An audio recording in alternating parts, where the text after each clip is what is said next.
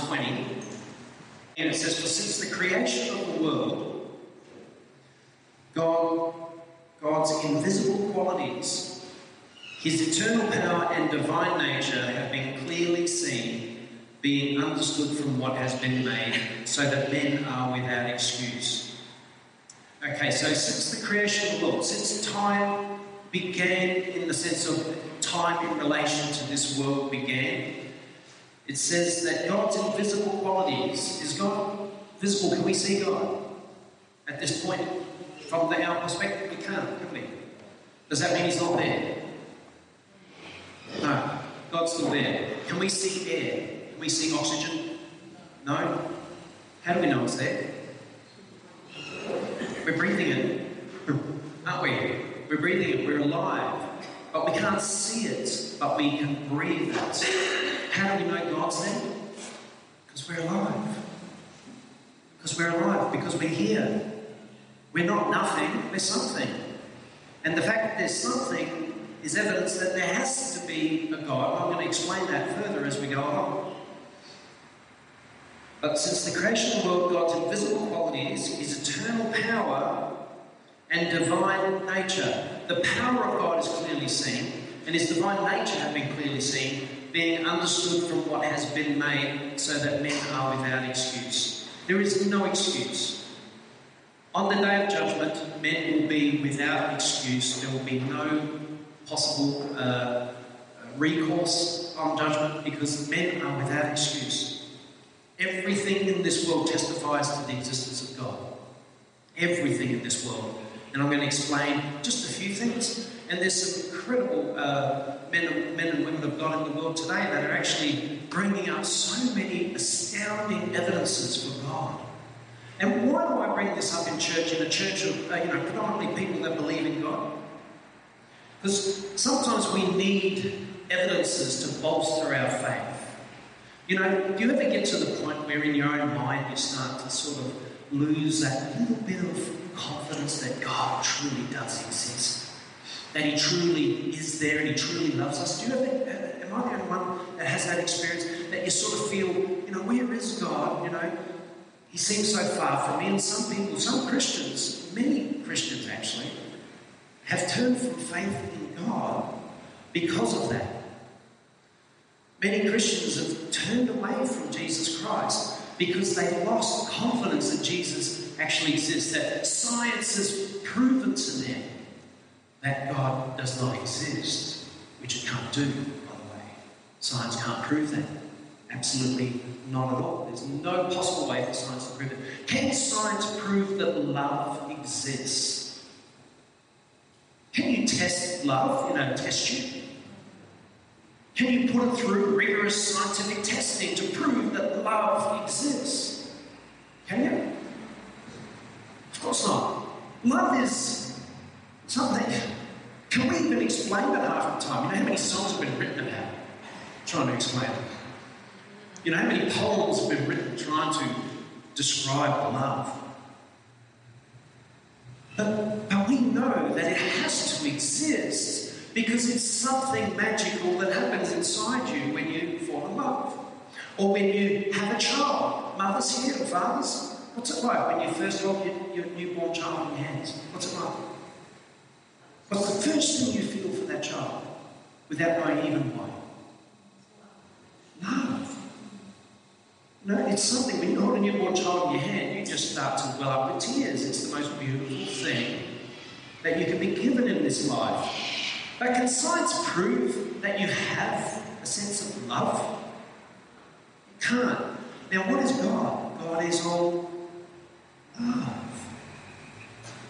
how can science prove or disprove the existence of God? It can't even prove the love that we have. You know what I mean? So, science cannot prove love. Can it? Science can't prove it. Love, do we know? Put your hand up if you believe love exists. Do you know love exists? But you can't explain it, you can't put it in the words. But love exists. And the Bible says that love, God is all love. Okay, so I'm going to just move on now. The first cause.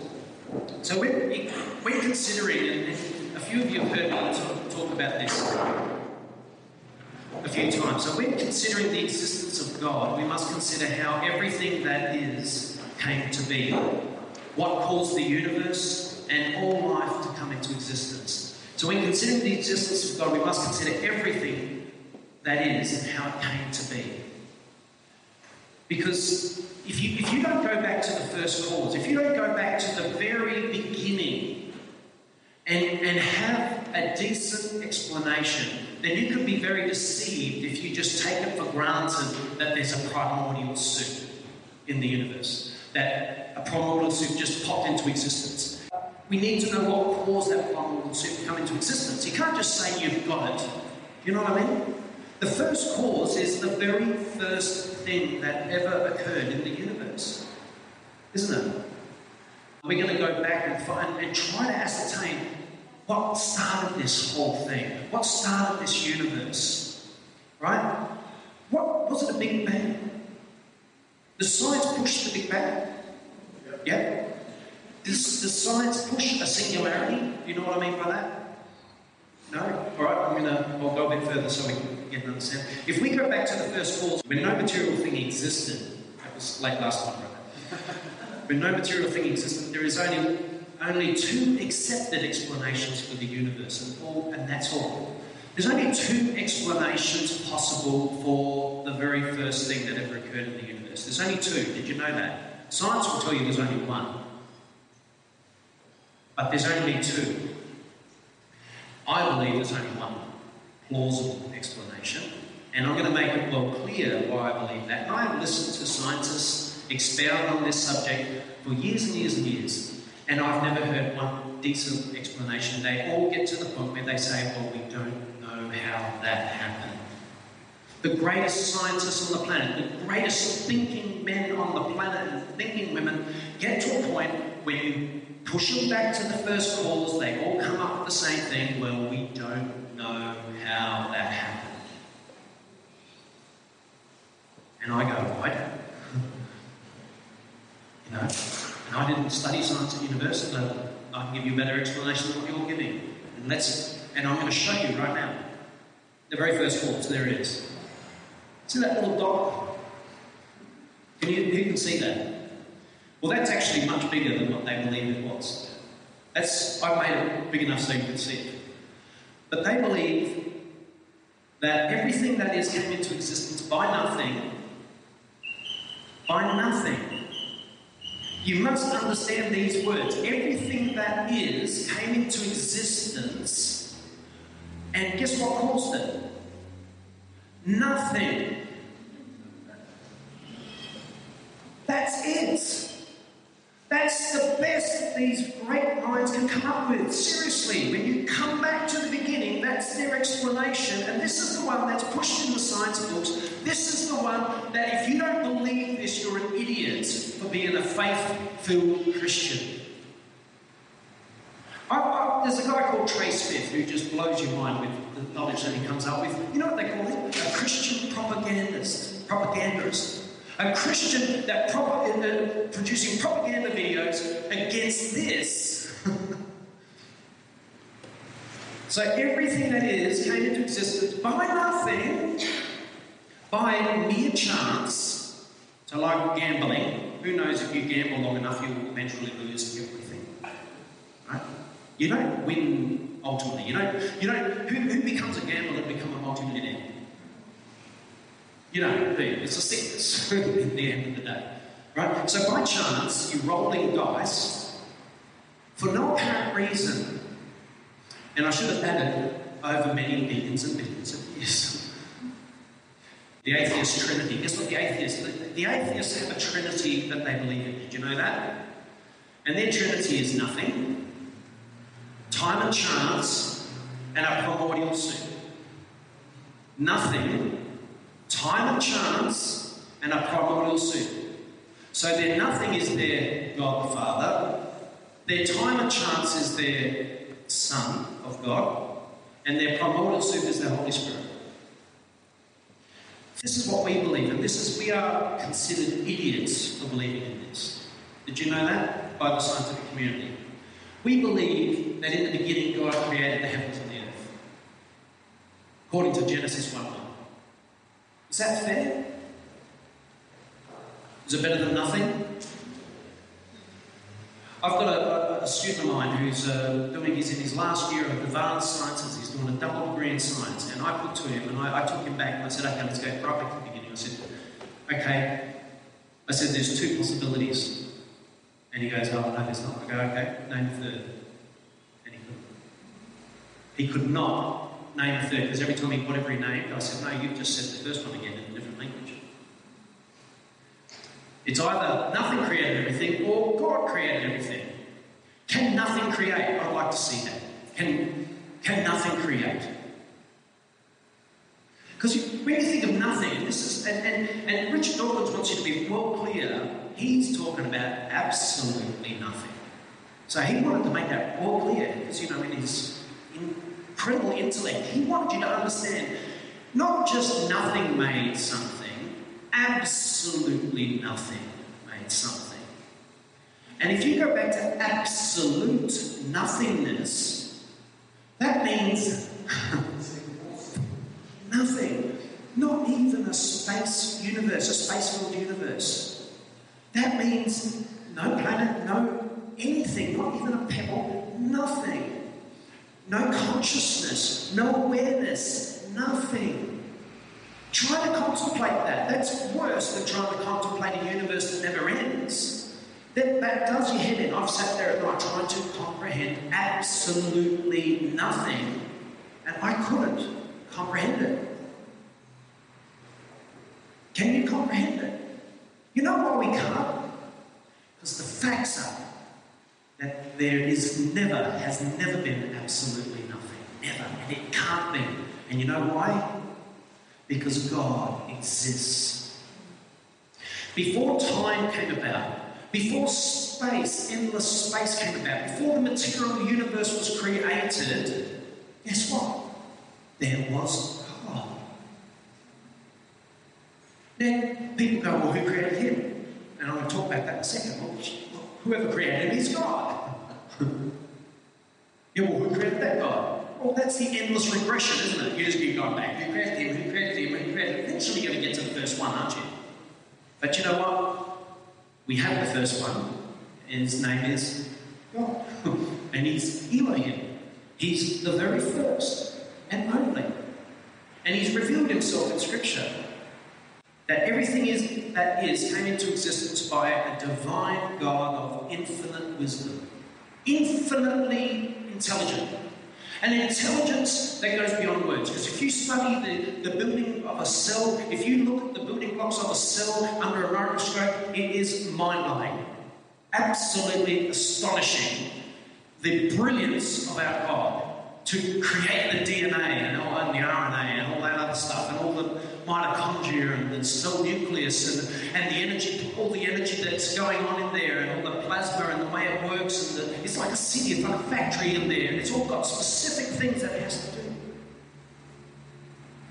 And it does it perfectly and it replicates itself and it just and, and keeps on going like that. You know, if you look at that, and science under a microscope, the scientists are just, they're mind blown. They're gobsmacked. They can't believe the technology of that cell. And guess what they say?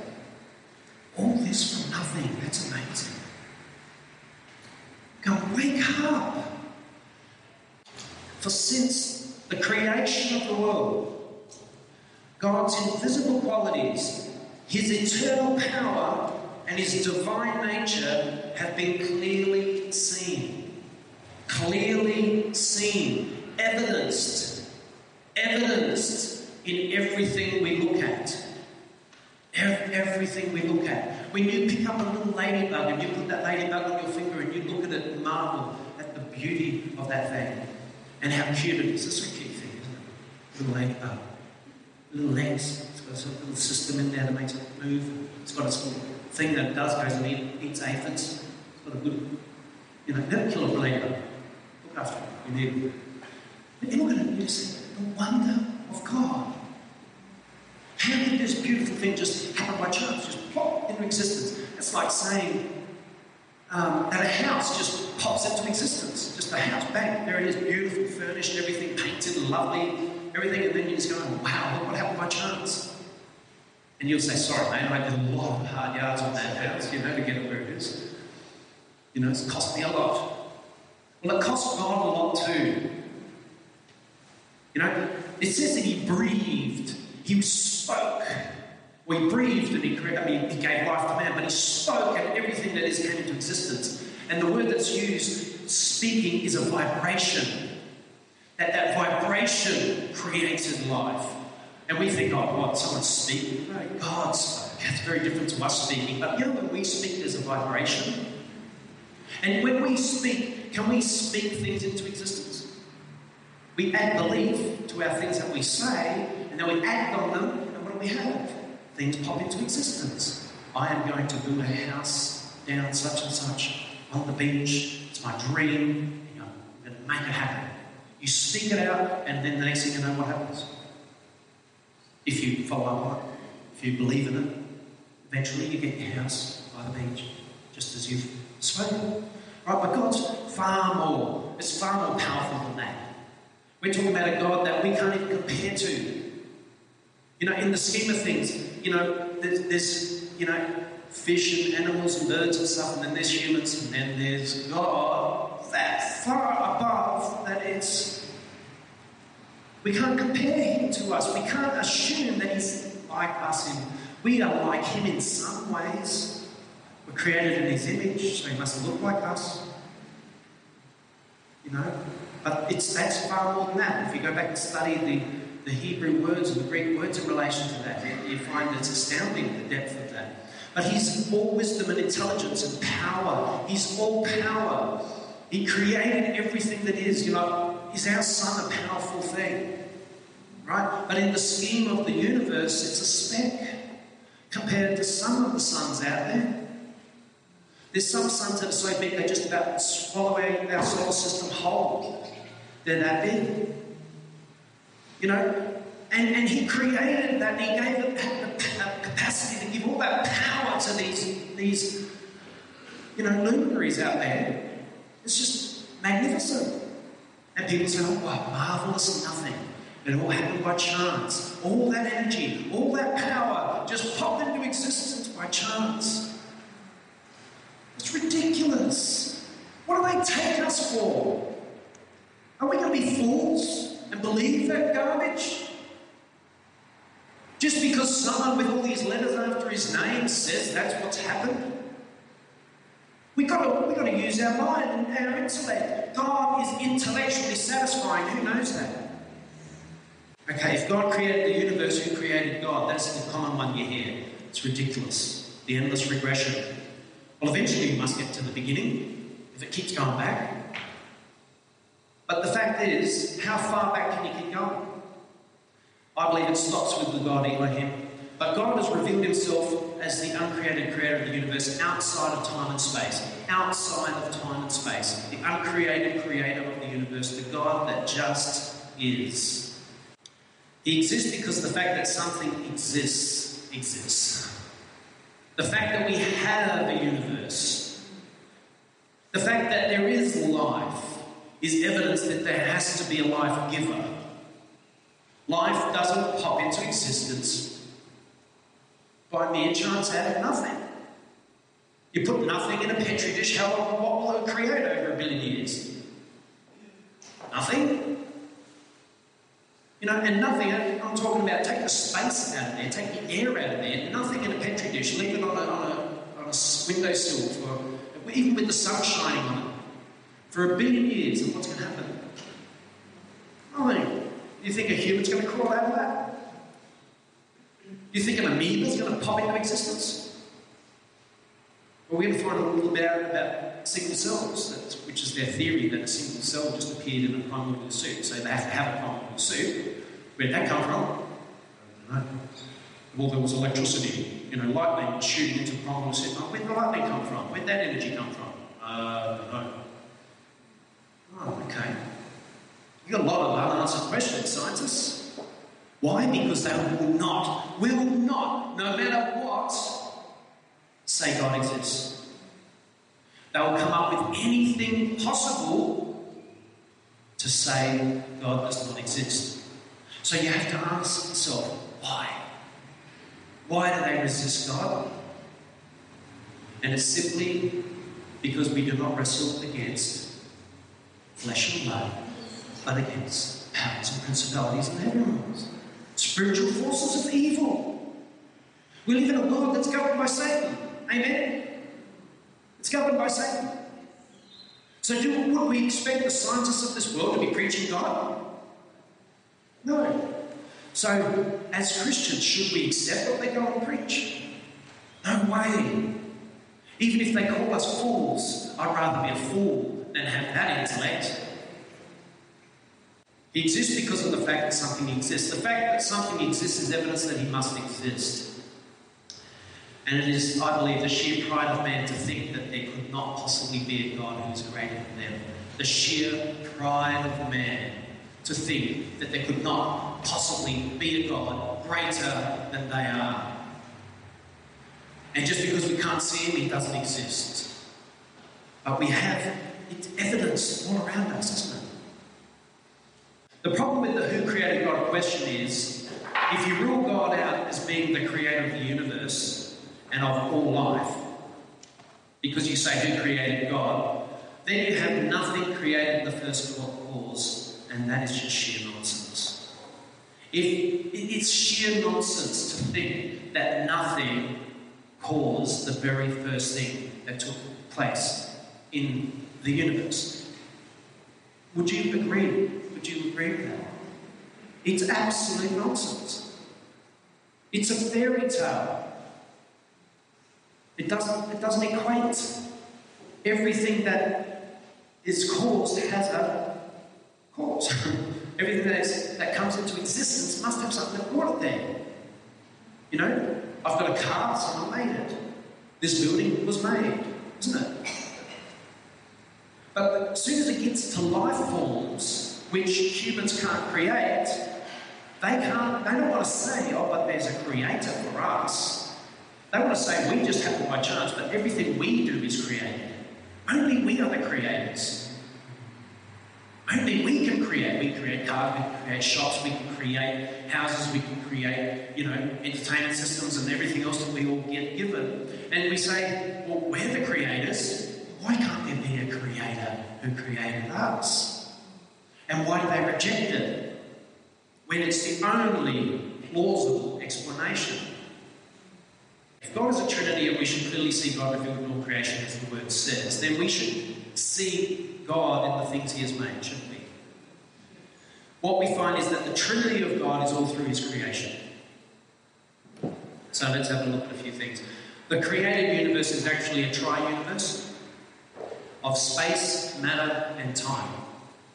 It's everything is done in threes. God just chose to do that because He wanted to run in line with the Scripture. If He's going to say everything uh, that is revealed has been clearly seen in the things He's made, He's going to reveal Himself in the things He's made. He's going to do that in everything.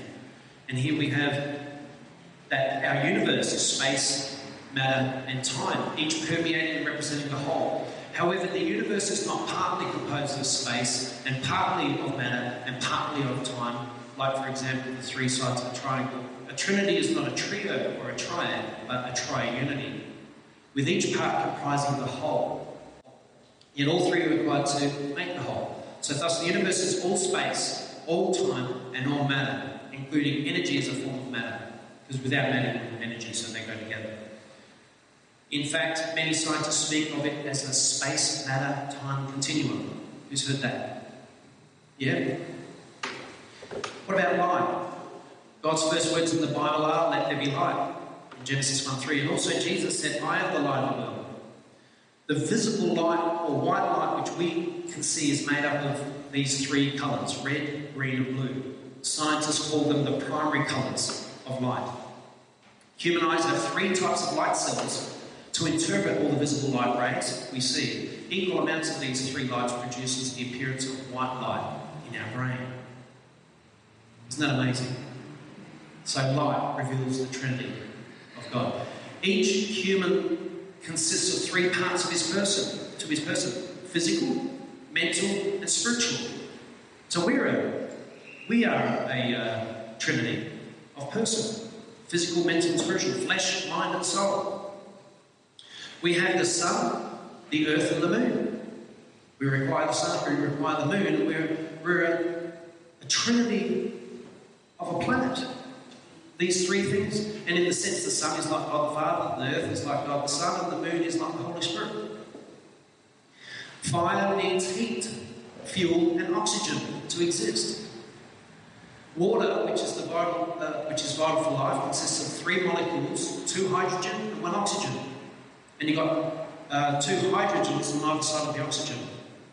So it's a trinity. Water is a trinity. Also, water is in three states liquid, steam, and ice. The basic building blocks of the material universe are atoms, and they consist of protons, neutrons, and electrons. See, God, God wants us to see it.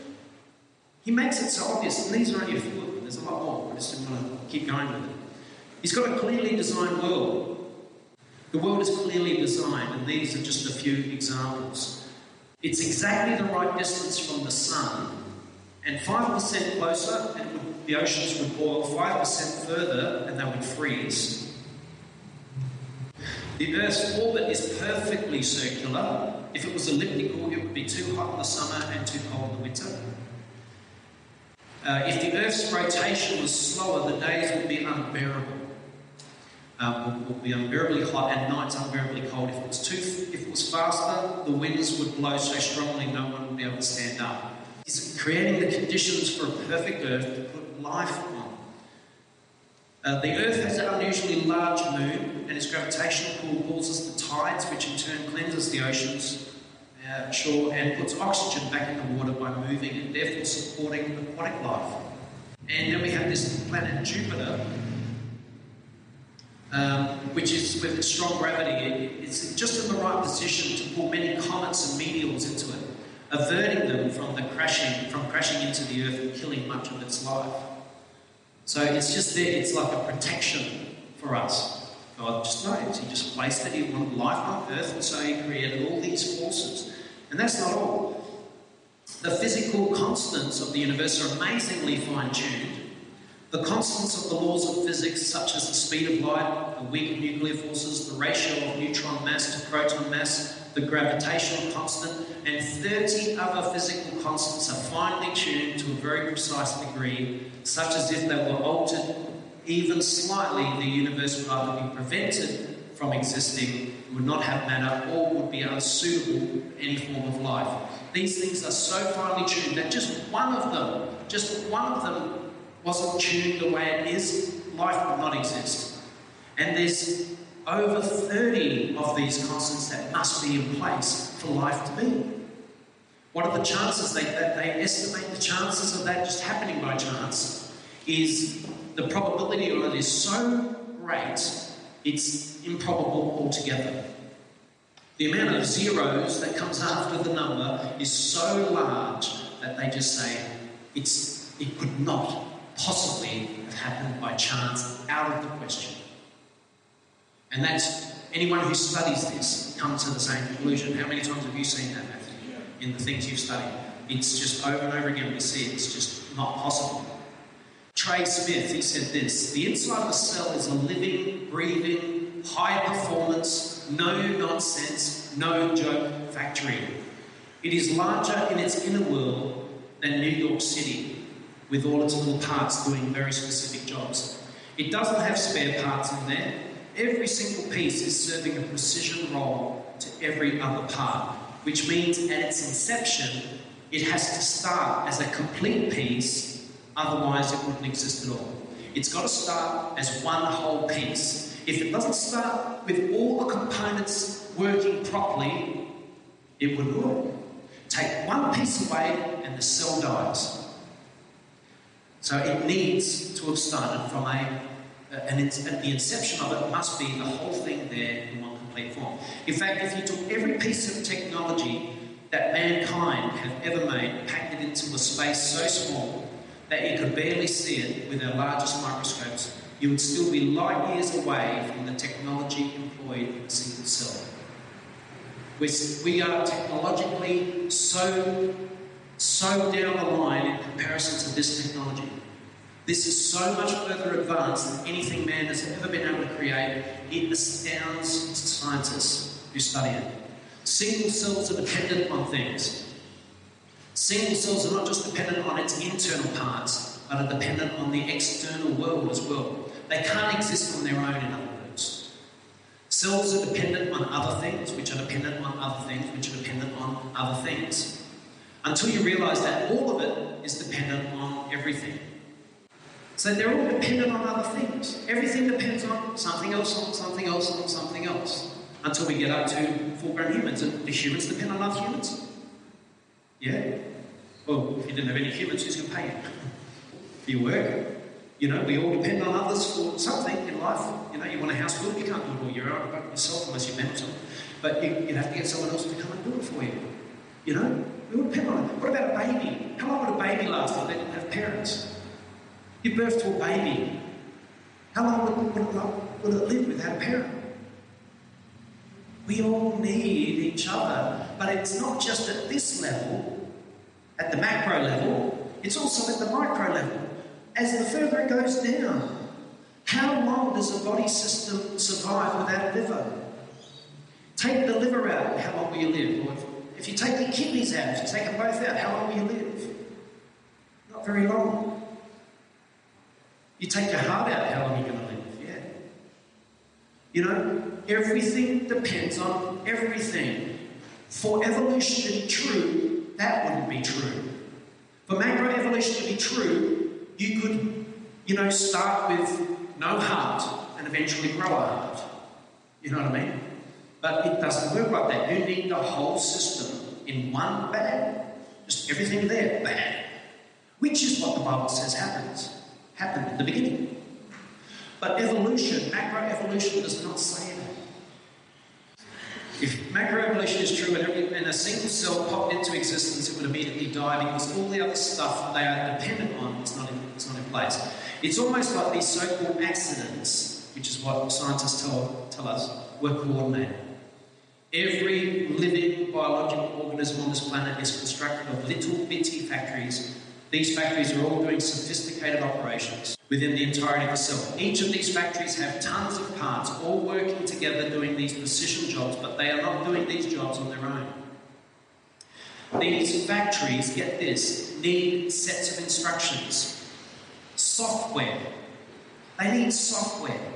All of the parts of the cell are not randomly doing jobs, they are doing them based on digital coding, which is giving instructions to all of the machines. So machines not only have to have design have to have been designed to work with the software, but the software has to be designed to give instructions to the machines. When you start considering that, like the DNA thing that comes through and it, it, it replicates it and it, it's sort of like a photocopy. It comes through and it photocopies what's going on there. That's software that's causing that. Now, that what drives that? What gave that software to these things in the cell? It surely wasn't nothing. You know, and any scientist will tell you that that technology is a million times more advanced than the technology here on this computer. This, this is so antiquated in comparison to that. So, what we've got is a God that is so technologically advanced, it's mind blowing. And perhaps we could excuse the ignorance because of the fact that He's so great that they can't recognize Him at all. But can you excuse that? What does the Bible say in Romans 1:20? Men will be without excuse men will be without excuse because everything is, you can see God in everything. Yeah? We're not going to have an excuse. Who's getting this or who's born? Put your hand up if you're born. Yeah? I'm not, I should have put my hand up. I hope you're seeing this because I want, to, I want to make you guys think, man, you know what? I believe in a real God. I believe in a God that has ample evidence. I believe in a God and it's, he is so amazing. I've never considered how mind blowingly amazing He really is. And it should make you want to study God for the rest of your life with passion. You know, the study of theology is rarely done these days because we get this notion that it's boring. Who gets that notion when you think of theology? Who, who, who straight away would think, oh, theology is boring? Yeah. Why is that? Because of some chubby professor who discourses in such a boring manner that you fall asleep? I hope that anyone's not falling asleep because I'm boring. But theology is the greatest study a man could do. Seriously. It is the highest study, the highest occupation of the mind. You couldn't do anything which is going to elevate you uh, in, in, intellectually to a higher plane. There's nothing greater in the universe than theology. The study of our great God who created this incredible existence that we have. You know, right down to the cellular level, mind blowing, absolutely mind blowing. The human body, this is just to finish. I just want to quickly run through the human body. Who's familiar with that drawing? Yeah, he was pretty amazed with the human body. Don't know whether he was a Christian, so he wasn't that smart. He was a pretty smart guy, but if he didn't find Christ, how dumb was he? All his intelligence did was cast him into hell. Because the Bible also clearly speaks about hell, and if you deny that, then we could have a chat because the Bible says it over and over again. And that's what comes down to. Who's going to, who's going to get through? Creation is an eager expectation, waiting for the sons of God to be revealed, those that believe in Jesus Christ. What's that? What's it talking about there in that scripture? It's talking about after the judgment, those that receive eternal life. The angels look into these things. The angels can't wait to find out who receives eternal life in the kingdom of God. Who's going to receive? You know, when it comes down to it, guys, this is this, this life. How long you got? How long are we going to be here for? A very short time. Make the most of every single day. Make the most of this life. Seek God with all your heart. Don't let another day go past where you just waste it on the world and waste it on anything but focusing on Jesus Christ. Because you want to make sure that you're there. You want to make sure that you, you enter into that eternal dwelling with Jesus Christ. Now, the systems of the human body, I've always talked about this, but I've finally gone and found out all the systems of the human body. There's a few. Uh, we have a cardiovascular system, we have a circulatory system, we have a digestive system, and an excretory system. We have an endocrine system, which provides chemical uh, communications within the body using hormones. We have an, this is a hard one, integumentary system, uh, and an exocrine system, which is our skin, our hair, nails, sweat, from, and other exocrine glands. We have a lymphatic system, which is a system comprising a network of lymphatic vessels that carry the clear fluid uh, called lymph.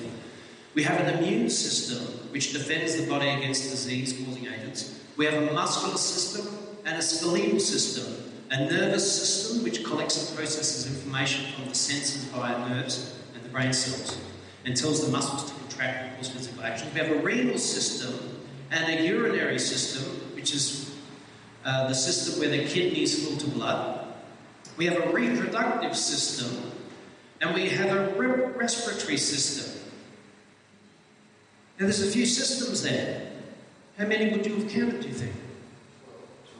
12? 12, 14, something like that. Yeah. That's a few systems. Which one evolved first? Which one evolved first? All these systems are critical for our survival. If people don't think they are, then see how long you last without your nervous system. See how long you last without your immune system. See how long you last without your excretory system. You can last without your reproductive system, but you won't have a child. Right? So you won't be able to bring the next generation into existence. But all these systems are critical for our survival. All are highly complex, intric- intricately designed, masterpieces, and if you take one system away, we would die. This goes for all life forms. All life forms are the same. They don't have exactly the same combination of systems that we do, but they all have, even right down to the microscopic insect, they all have quite a few 10, 12 different systems that make them work. You take one system away and they don't work, they die. So, my point is the eternal question is the complexity of the systems of the human body can be seen in all creatures. Amen? You can see them. The eternal question is if every system of a bodily form is absolutely essential for survival of that body, in that it would die without it, according to macroevolution, which system evolved first? Which system evolved first?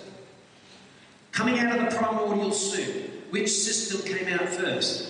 Did the skeletal system crawl up onto the beach and just lay there? Did the muscular system just flop out and come up on the, and grab the skeletal system and jump on it? Did it? And then the nervous system, hey, now come up with system and just, I'm going to slip myself in here. Put the muscles on, put the bones on, go up and down the spine, and then I trigger the mind. But hold on, we're going to die because we're going to get diseased. Immune system crawls out, jumps on. Who knows? If you take one system out, it dies. If one system crawls up on the beach, it will die. And you know what they say? Oh, that's not how macroevolution works. I said, well, explain it to me then. What crawls out of the water first? Oh, we'll start with an amoeba. Really? How long would an amoeba survive by itself? If you get a little amoeba and flick it in the ocean, how long will it live? The moment you separate it, it will just perish immediately. They have to go through this, just separate these things and keep them alive. They have to go through this quite a complex procedure, and there's a lot of intelligence in that procedure to keep it alive somehow. And it took them years to work out how to do it, to keep them alive. But they believed that that little thing was fine, just swimming around in the primordial soup, and then something else would whoosh, attached on, and something else attached onto it, and then next thing you know, a, a muscle formed or whatever. I don't know how they think it's possible. It's total lunacy. Total lunacy. It just, it's just ridiculous if you really think about it.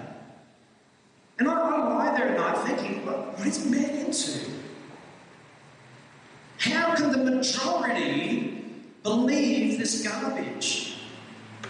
And think you're a fool for believing that there's an almighty creator. And you know, they say, oh, God of the gaps, God of the gaps. It's just, you're copping out. Going, copping out of what? If it's the truth, how's that cop out? No, because they want to find an explanation without God. And I'm thinking, but the truth is that God did it. If you try to find an explanation without Him, you're deceiving yourself and those that are listening to you. Because you're denying the truth. There's only one way we all got here. There's not a dozen ways we all got here. There's one way. Isn't there? One way. It could only have been one way, historically. Certain thing happened, certain thing happened. The Bible tells us the days and everything, and, the, and thing happened, thing happened, thing happened, thing happened, and then bang, we're here. And the final thing was God had a body formed and He breathed, gave life. The whole body, one form, complete, all 12 system, bang, in that body. And He breathed and it came into being a living human being. Only God could do that.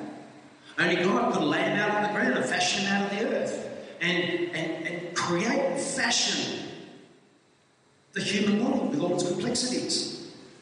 Because it's mind blowing, mind blowingly complex. Mind blowing. On top of that, if, if a male of any species of animals or birds managed to somehow crawl up out of the primordial soup, just say we give them that, fully formed, what would the chances be that at that very moment the perfect female would also crawl out of the primordial soup? The perfect counterpart, the perfect opposite. With the right reproductive system so that they can then have children and prolong their survival. But guess what else? They wouldn't survive unless plants crawled out of that colloidal suit. Fruit bearing plants which they could eat from. And if they're meat eaters, then you'd also have to have all the animals coming out because how long would you survive if you can't eat? And then get this was it a baby that crawled out? Where's the mother? Who's going to support the little thing? Is it going to just perish? Or is it going to swim back in the pond and say, I'll stay warm in here? I'll stay in here until I'm fully grown.